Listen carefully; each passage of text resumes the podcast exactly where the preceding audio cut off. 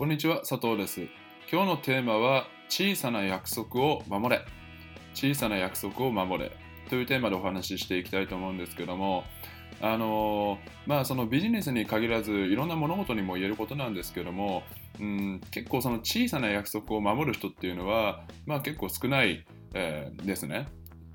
じゃあ、小さな約束を守るっていうのは何なのかと言いますと、まあ、あのこれはハッカーの大富豪の教えという本の本が元ネタになるんですけども、ハッカというのは、えーとお客様の客に家と書いてハッカというふうに呼ぶんですけども、えーまあ、東洋のユダヤ人と呼ばれてる、えーまあ、そういった一族の富豪のグループがいまして、えーそのハッカの大富豪の教えで大きな約束を守るのは当たり前だけども逆に小さな約束を守らなければいけないと。じゃないとそういった小さな約束を守るような相手じゃないと取引をしないというか人間関係を構築しないというですね教えがあるんですね。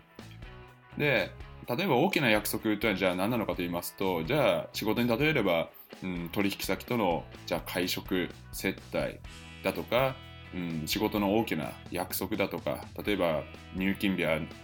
入金日とか納品日は何月の何日までにやるとか、えーそういったもうなんだろうな自分が必ず守らなければいけないという意味で大きな約束になると僕は定義づけてるんですけどもじゃあ小さな約束というのは何なのかと言いますと個人的にはじゃあよく社交辞令とかで今度飲みに行きましょうだとか、うん、今度ぜひお話直接会ってお話ししたいですねとか、えーいう人って、まあ、僕の経験僕が経験した上ではそういったことをですねおっしゃる方っていうのは、えーすごくたくさんいらっしゃったんですけどもじゃあそれはじゃあ自分からそういうことを言っておいてじゃあ実際に、えーその日程だとか今度じゃあこの間あのお話した通りあの今度お食事させていただけませんかとかそういったメッセージを、えーくれたりだとか連絡をくれる方って全然いない少ないわけですよね。だから本当社交辞令。という要は言ったこととやったことが一致してないということなんですね。言動が一致してない。じゃあ、えーそういったことをですね、まあ、そこまで意識してる方ってどれだけいるのかなっていうのは正直わからないんですけどもやはりその、うん、じゃあ待ち合わせ時間を守るっていうこともそうですけども、えーそういった自分が言ったことに対してちゃんとこうやっぱ期待するわけじゃないですか。今度食事しましょうとか言われたらああじゃあ食事に誘ってくれるのかなとか、えー一緒に食事できるのかなってやっぱ思いますよね。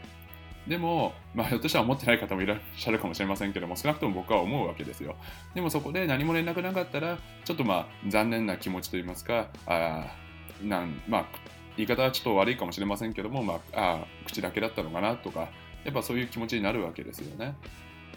やはりその少なからず一緒に食事しましょうだとか今度美味しいところあるのでぜひご飯行きましょうよっていう言葉に対して人はやっぱり期待する人もいるわけですよね。でそこでちゃんと言ったことをですね守って、えーそういったお誘いをしていただけるだとか、えーそういったことが来るかっていうとやっぱり来ないわけでこういった自分が言ったことに対しての小さな約束っていうのをちゃんと守ることができるかもちろんそれは自分も自分でも自分がやる場合もそうですしだか自分があこの人と食事したいなとかいう場合に社交辞令じゃなくてちゃんと,、えーとこの間お話しした通りこのお食事もしご都合が合えばお食事でも行きませんかとか、えー仕事の話しませんかとか、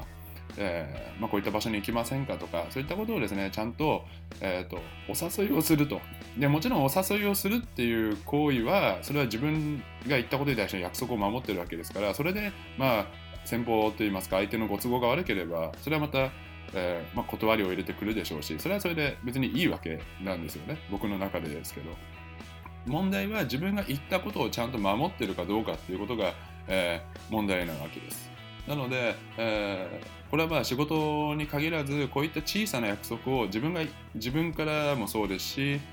えーなんだろう。まあ、逆に相手が言ってきたらちゃんと相手はその通りに行動するのかっていうことでも、えー、とちゃんとそういったその方のですね人間性といいますか誠実さが分かるわけですし逆に自分はそれを守ることでちゃんと小さな約束を守ることで相手からも信頼を得ることが、えーできますのであこの人はちゃんと言ったことを守る人なんだなとじゃあ当然小さな約束を守るわけですから大きな約束を守ってくれるよねっていうふうにそういった小さな、えーまあ、最初は小さな信頼関係からどんどん大きな信頼関係につながっていくわけですよね。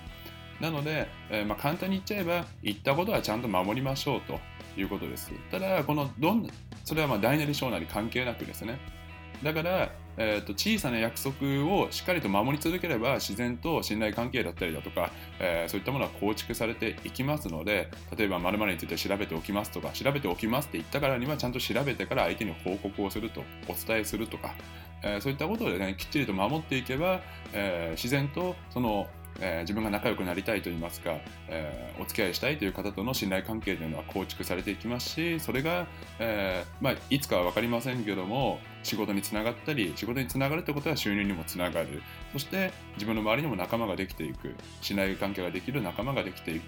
いくっていうことにもつながりますのでぜひですね大きな約束を守るのはむしろ当たり前で逆に自分が日頃行っている小さな約束を守るということをですね、ぜひ意識してみていただければと思います。はい、えー、それではですね、今回の動画はこれで以上になるんですけども、えー、参考になりましたらぜひですね、高評価、グッドボタンを押していただいて、チャンネル登録もしていただけると嬉しく思います。それでは、えー、いつも最後まで動画をご覧いただきありがとうございます。それでは失礼いたします。